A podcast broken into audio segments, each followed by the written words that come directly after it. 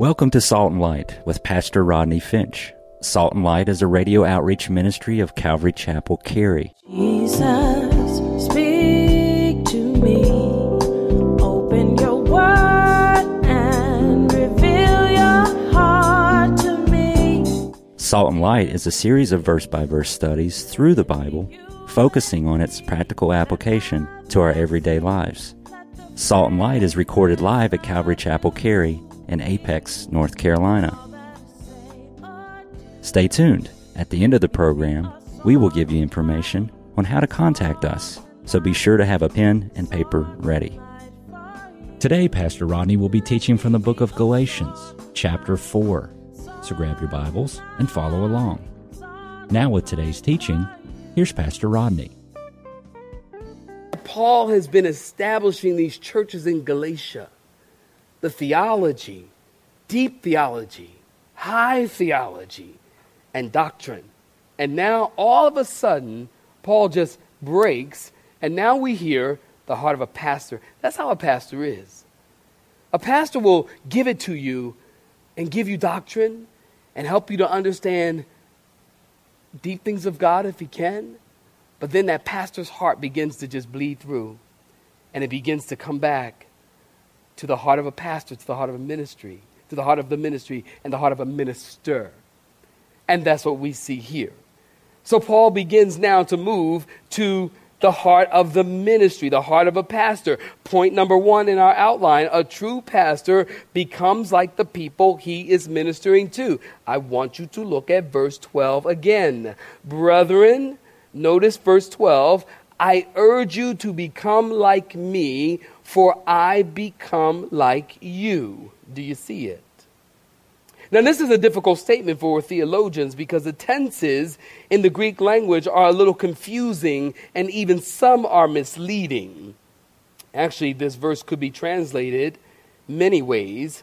Could be translated, Become as I am, for I also as you, brethren, I beg you. It could be translated, become like me. Paul could be saying, become like me, because I was once like you. Paul could be saying, become like me, because I am like you. He could be saying, become like me, because I became like you. We don't know.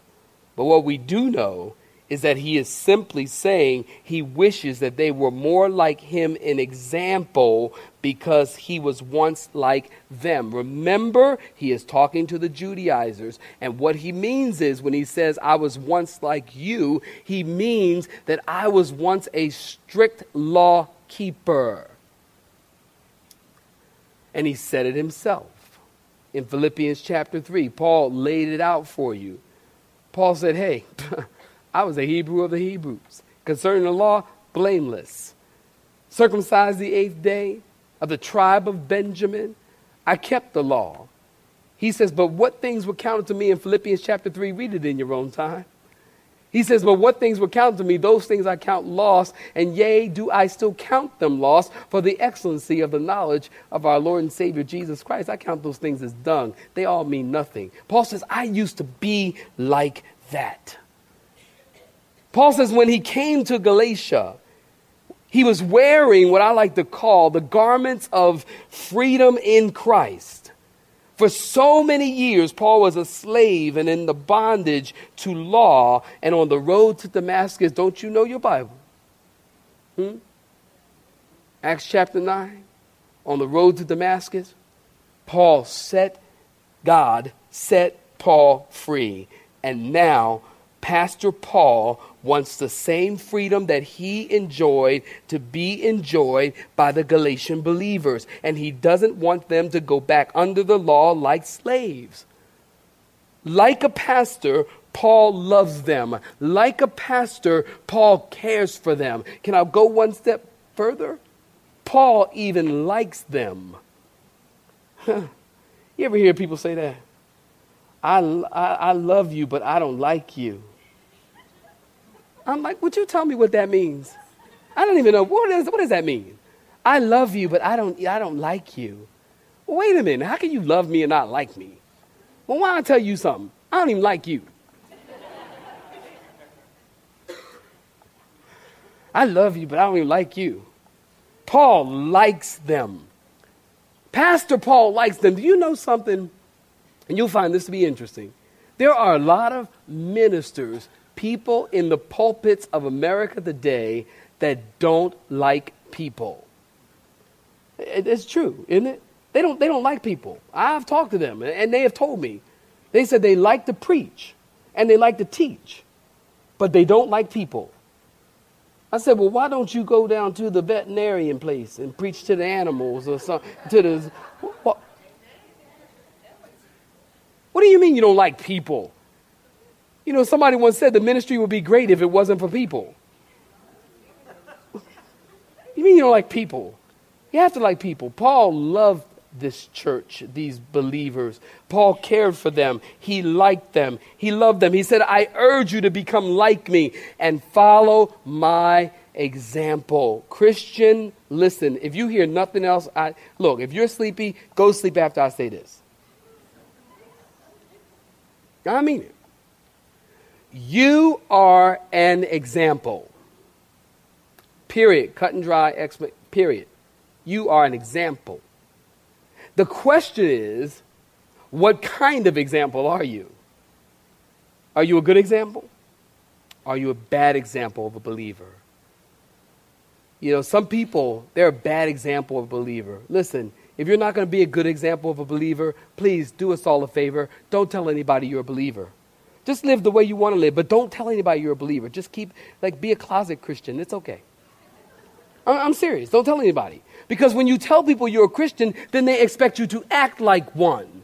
And they have every reason to expect you to act like one. And, and it is fair for them to expect you to act. You're saying that you follow Christ. The word Christian means to be Christ like, it means to follow Christ, it means to be an imitator of Christ.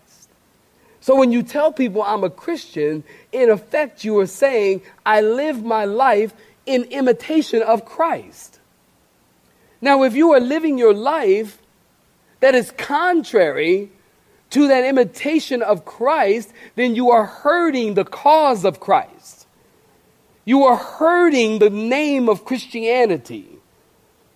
And you're adding to the pool of people who say, I don't want to be a Christian because all Christians are hypocrites. Has anybody, has you ever, ever heard that? Anybody? Three people? Okay, a little bit more. I want to be a Christian. All Christians are hypocrites. They're all hypocrites. I don't want to go to church because hypocrites. Well, listen, let's just get real. Isn't everyone in some way a hypocrite? You go, I don't, I don't want to go to church. I, ain't no, nobody at church but hypocrites. I'm like, well, come join us, and we'll have one more. Thank you. Thank you. so what? Everybody has a little hypocrisy somewhere. I mean, okay, I won't go there, I won't go there. But we're an example. Paul says, I'm an example. And not only was Paul an example, but get this Paul was not afraid to set himself up as an example, watch this, to follow. Now that's different. You're an example, that's one thing, but are you an example to follow? In other words, listen, could you say to someone, I live my life in such a way that, are you listening? Huh? I live my life in such a way that you can follow me around all day and I'm going to be a good witness for Christ. Ouch. I don't even know if I can say that, honestly. I mean, I, I don't want you to follow me around all day. You're getting on my nerves. You need to go somewhere. Don't you got something to do? follow me around all day long. It's like, ooh, I need my space. Get my 36 or a few blocks, something. Can people watch your life, look at your life, follow your life day after day for one week, and your life would speak of Christ? Paul says, "My life, I'm an example, and I'm an example that I can that you can follow." In 1 Corinthians chapter 4, memory verse, verse 16, "Wherefore I beseech you, be ye followers or imitate me. Therefore I urge you, imitate me 1 corinthians 4.16 here's one for you to write down. 1 corinthians 11 verse 1 be ye followers of me even as i also follow can you help me? Christ. Philippians chapter 3 verse 17 write that down. Brethren be followers together of me and mark them which also which walk so as i have for an example. Look at them you know, talking about an example, you know, I believe, listen, saints, I believe that unbelievers need to see Christianity in reality. Can you say a better amen than that? Unbelievers need to see us Christians as normal people with normal problems, with normal life situations. And then they can also see how we Christians with normal problems, with normal life situations, with normal circumstances, they get to see how God gets us through these trials. They, they get to see how God gets us through circumstances. They get to see us go through the fire and they get to see us come out of the fire and we haven't been burned. We don't even smell like smoke. Just like Shadrach, Meshach, and Abednego. They get to see your life and what you go through, listen to me, and it glorifies, glorifies God. You see, what, what, what happens is, we as Christians, we act like we don't go through anything. We act like we're holier than thou. And because we give into the pressure of people saying, well, if you're a Christian, your life should be perfect. And, and if you're a Christian, you should never have problems. And if you have problems, or if you have sickness, or if there's anything wrong, then there must be sin in your life. There must be some bad. The church has bought into this idea of bad karma. Huh. I didn't say that first and second. I wish I had. The church has bought into the idea of bad karma. Well, you know what? You deserve what you got. I mean, you've done something wrong, so you deserve what you're getting right now. And if you hadn't done those things, you would, your life would be better. I mean, if you weren't in sin, these things wouldn't be happening. Well, you know what? Sometimes God will use a bad situation in your life and allow you to go through the fire just so you can come out unscathed, unburned, don't smell like smoke, so people can look at you and say, Hey, how did you get through that? Then you get an opportunity to share the gospel with Jesus, you, about Jesus, you get an opportunity to tell them, listen, I didn't get myself through it. God did it. You get that opportunity. But if you never go through anything, this is why I wholeheartedly, with every fiber of who I am, I reject the idea that Christians should never go through trials.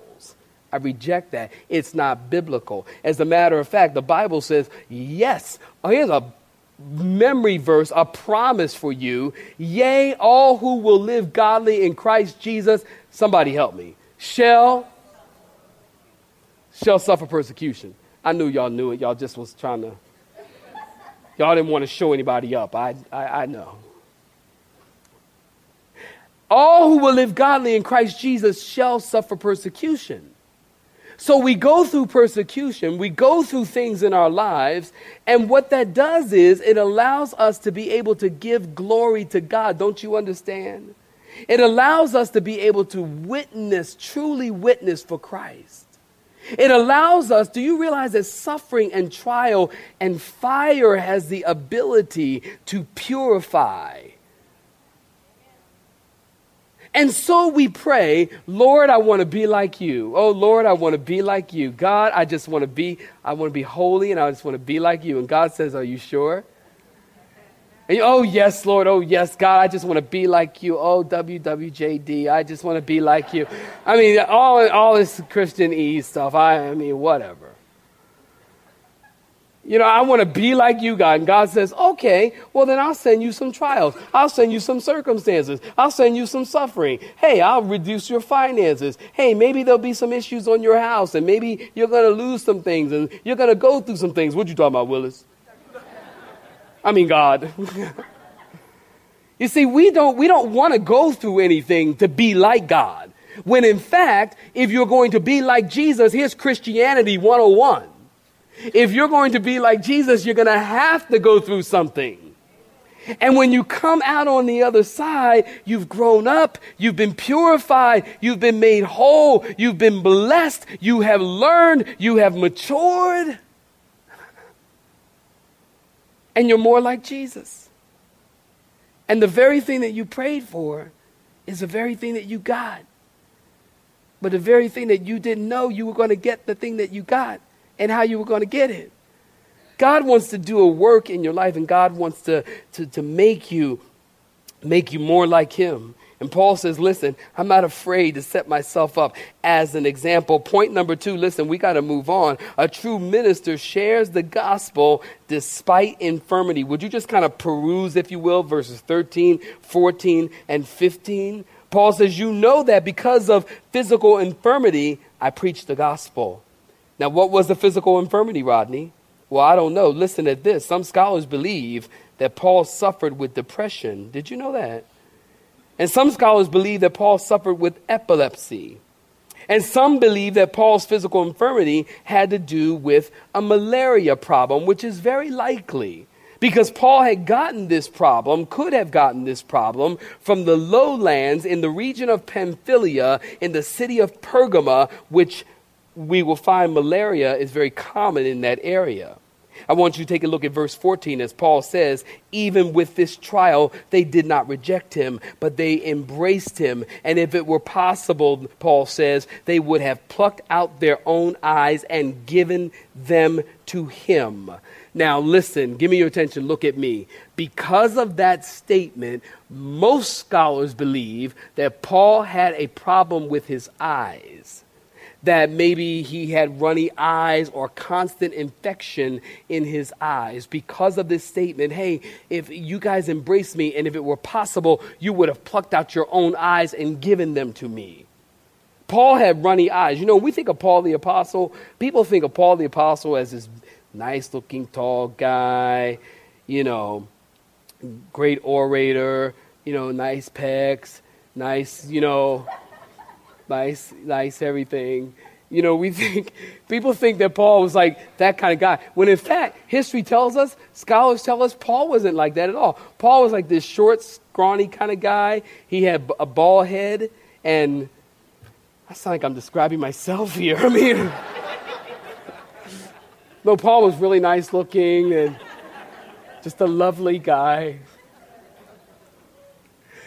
And, and, and, and actually, you know, and, and they believe he had like little sprouts of hair and a hook nose, runny eyes. This is what history tells us Paul would have looked like. And so we think, you know, Paul looks like this kind of guy when Paul is the kind of guy who would walk right by you in the church and you would not know that was Paul the apostle, the greatest disciple, the greatest apostle who ever lived. Paul could walk right by you and you would never think, hey, that is the guy that I am reading two thirds of the New Testament. And by what he teaches and by what he says, I am trying to live my life, eh, of course, with what Jesus says, but with what he teaches in this New Testament. You would never, ever know that because of the way he looked, because man judges the outward, but God looks at the.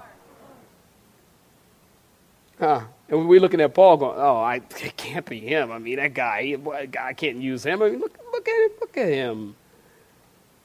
And in fact, that's the man God used. So Paul had these runny eyes, and many Bible scholars believe that these runny eyes is constant infection in his eyes, is constant infirmity in his flesh. You know, when he talks about 2 Corinthians 12, where Paul talks about a messenger of Satan was sent to buffet me, and there was an infirmity in my flesh. Many Bible scholars believe this infirmity had to do with his runny eyes, and he's telling these Galatians that at first they received him and they embraced him, and if it were possible, they would have plucked out their own eyes and given them to him. Now, listen, even if they plucked out an eye and gave it to Paul, this is a gift that no one can use. But the point is, listen, they were ready to do anything for Paul. Now, side note here. For those of you who don't believe that God can use sickness for his glory, listen to Are you listening to Paul? For those of you that don't believe that God can use sickness, I said, God can use sickness for His glory. He will use it for His glory and for your good. Remember that. His glory, your good. His glory, your good. You listen to what Paul is saying here. Well, there are people who will tell you that you should never be sick because if you are sick, then there must be sin in your life. And Paul says, You know how, because of the physical infirmity, that I preached the gospel at first. In other words, through the intermediate agency of illness, I came to you. Paul isn't saying I came to preach the gospel to you despite the fact that I was sick. That's not what he's saying. He's saying through my illness, I came and I preached. In other words, saints, watch this, listen to this. Because of this infirmity that God allowed in my life, Paul is saying, churches were birthed and blessed in Galatia. Paul is saying, because of the sickness that God allowed in my life, churches were birthed in Galatia. And I can't help but read that and understand that and think of Banu Pradesh. He has HIV, I told you, at the Freedom Foundation, actually in the city of Ballaram, India. Banu was abandoned at the age of about six months, they believe. He was taken to a home. About a year and a half later, they realized he had HIV. They put him back on the corner. Again, 1.2 million children on the corners, on the streets, with HIV, sicknesses, diseases, impotent, lame, you name it. That's what they have in India. So a year and a half later, Banu's back out on the street. Someone finds him again. This time, he's about two years old, and they take him to the Freedom Foundation. Banu is probably about 10 or 11. He's about 10 or 11 right now. And when he um, got to the Freedom Foundation, they, they began to care for him and to give him medicines. The first time I went to India, which was now many years ago, I, uh, I think I've told you this before. I, I did not like India at all. I, I was there for one week and I'm thinking, what am I doing in this godforsaken place? I need to get out of here. And so I'm counting the days. I got to get out of here. I have got to get out of here. Until we went to the Freedom Foundation. Now, we're going to the Freedom Foundation, which is an HIV orphanage for children. I know that we're going to visit some children, so I decided to take a gift. So I purchased a multicolored turkey beanie baby. And so I, go to the Freedom Foundation with a bunch of other people. I've got this multicolored turkey beanie baby.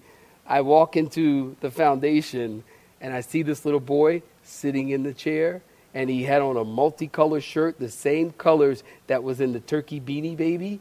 And I thought, God thing, God thing, I'm supposed to give this to him.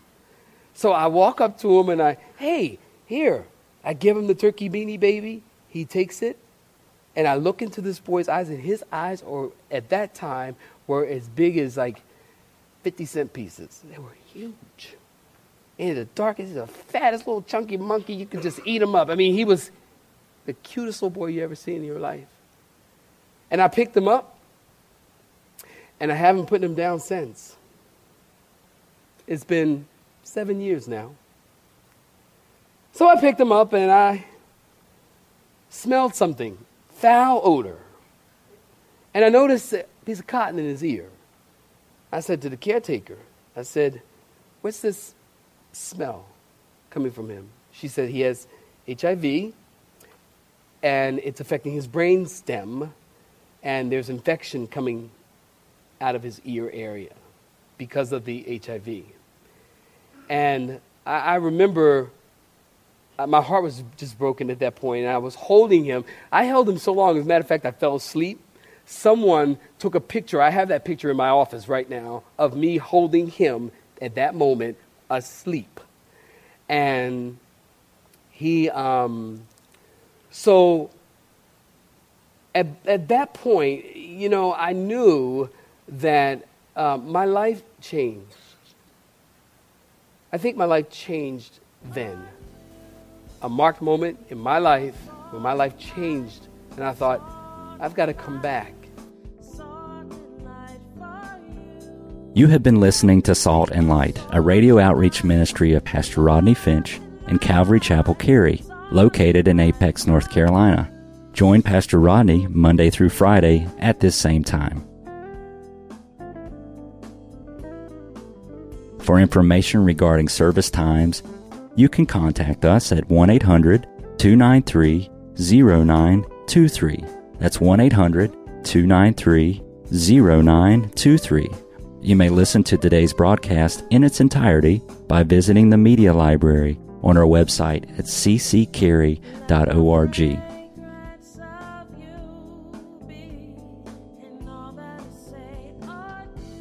We would like to thank you for tuning in to Salt and Light and pray that you have been blessed. Until next time, may you be salt and light.